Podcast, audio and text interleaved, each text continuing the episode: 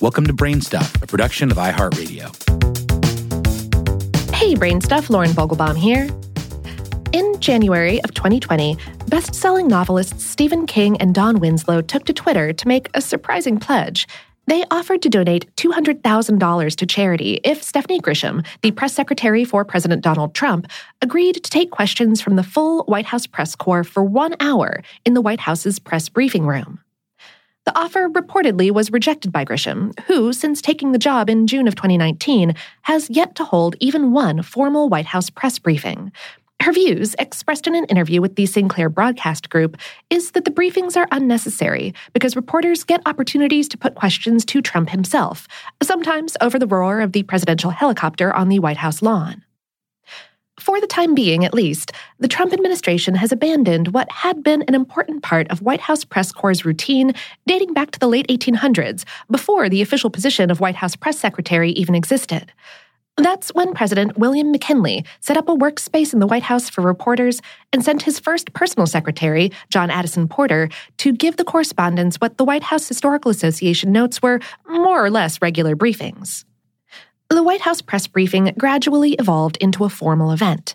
From the time of President Herbert Hoover in the late 1920s and early 30s to Lyndon Johnson's tenure in the mid to late 60s, White House press secretaries held twice a day briefing sessions in their own offices, according to Martha Joynt Kumar's book, Managing the President's Message The White House Communications Operation. Richard Nixon, though no fan of the press, still thought the briefings were important enough that he had a swimming pool torn out so that he could convert the space into a meeting room for briefings.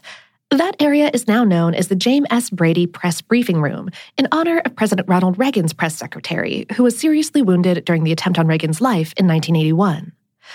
During Bill Clinton's time in the White House in the 1990s, Press Secretary Mike McCurry decided to allow the daily press briefings to be televised. That practice continued until the Trump White House began barring cameras from briefings in 2017, before discontinuing them altogether. We spoke via email with former CNN White House correspondent Dan Lothian, who spent five years covering the Bush and Obama administrations. He said, I think the briefings were useful for a number of reasons. First of all, it was an opportunity to get the White House response or thinking on an issue on camera rather than a written statement.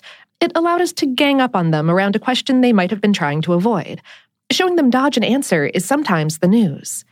Briefings also put statements on the record for later comparison. Finally, every now and then there would be breaking news, and as happened after Osama bin Laden was caught, lots of great details, even if some turned out not to be true. Lothian, who went on to found Little Park Media and to become a visiting scholar at the School of Journalism at Northeastern University, recalls that the format for the briefings was fairly constant. He said, there was a certain order to who got called on. Briefings always started with the Associated Press and ended with a thank you from the Associated Press. Once in a while, the press secretary would mix it up a bit, but it usually happened around the same time each day, and questions from the first two rows came in order. We also spoke via email with Tom Jones, a senior media writer for the Poynter Institute, a journalism education organization. He said, while it's true that the president and his representatives often make themselves available in informal settings such as the White House lawn, it's not the same as press briefings. The format of shouting out questions under the sound of a whirling helicopter is not conducive to asking complicated policy questions, nor pertinent follow up questions.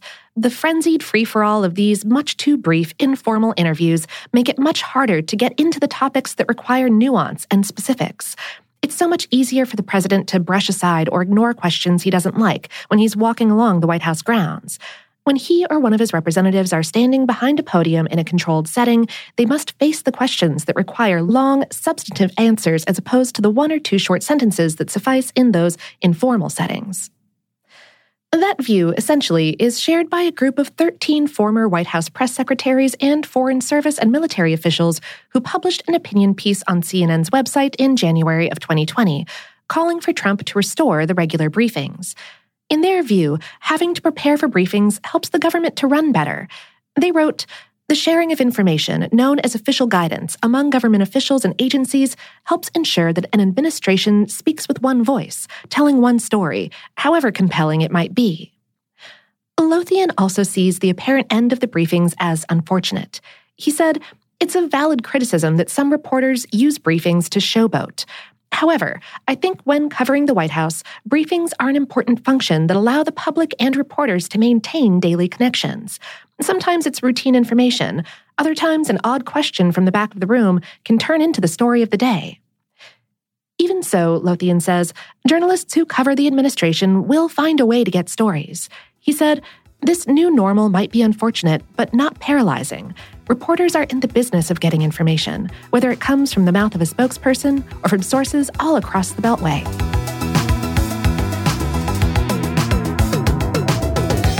Today's episode was written by Patrick J. Kiger and produced by Tyler Klang. Brainstuff is a production of iHeartRadio's How Stuff Works. For more on this and lots of other informational topics, visit our home planet, howstuffworks.com. And for more podcasts from iHeartRadio, visit the iHeartRadio app, Apple Podcasts, or wherever you listen to your favorite shows.